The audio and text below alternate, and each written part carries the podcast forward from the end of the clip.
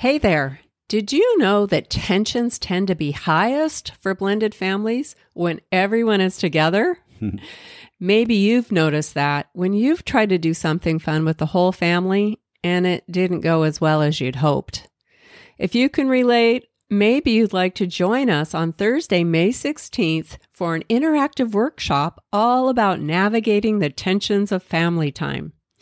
You'll connect directly with us and other blended couples in a 90 minute Zoom call and work on your own personalized strategy for responding to the challenges of family time in your unique family blend. That's right. You can join us and our community by hopping into Blending Together, where we hold one of these workshops each and every month. So if you'd like direct interaction with us in the context of a supportive group of other blending couples, then the blending together community is right where you need to be. Mm-hmm. So scroll all the way to the bottom of the show notes for this episode and click the link to check out the details. We would love to meet you on the 16th for our upcoming intentionally blending workshop right inside of the blending together community. Mm-hmm. Now, let's get to the episode. Hi, welcome to another simple step here on the Blended Family Coaching Show. Parenting's all about managing the kids, right?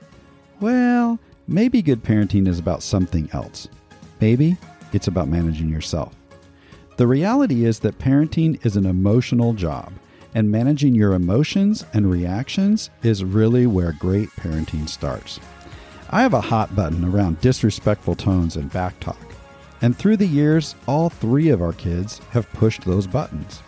What I've learned is that when I let their behavior get the better of my emotions, I tend to react with anger and control. And usually, I have a bit of a disrespectful tone happening in that moment myself. And so, guess what happens? I really didn't teach my kids anything other than how to fight fire with fire. My unloving response leaves us distant or mad at each other, and nobody wins.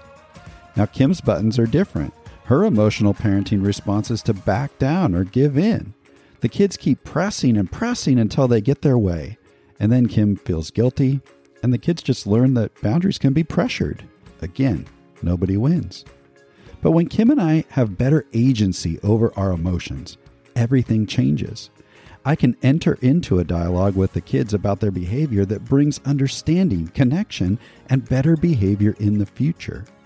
Kim can hold her boundary and still be loving and connected with them. It all starts with managing our emotions, not managing our kids. So, whether you're in the caretaker, cop, coach, or consultant stage of parenting, managing your emotions when a child behaves poorly is your first job.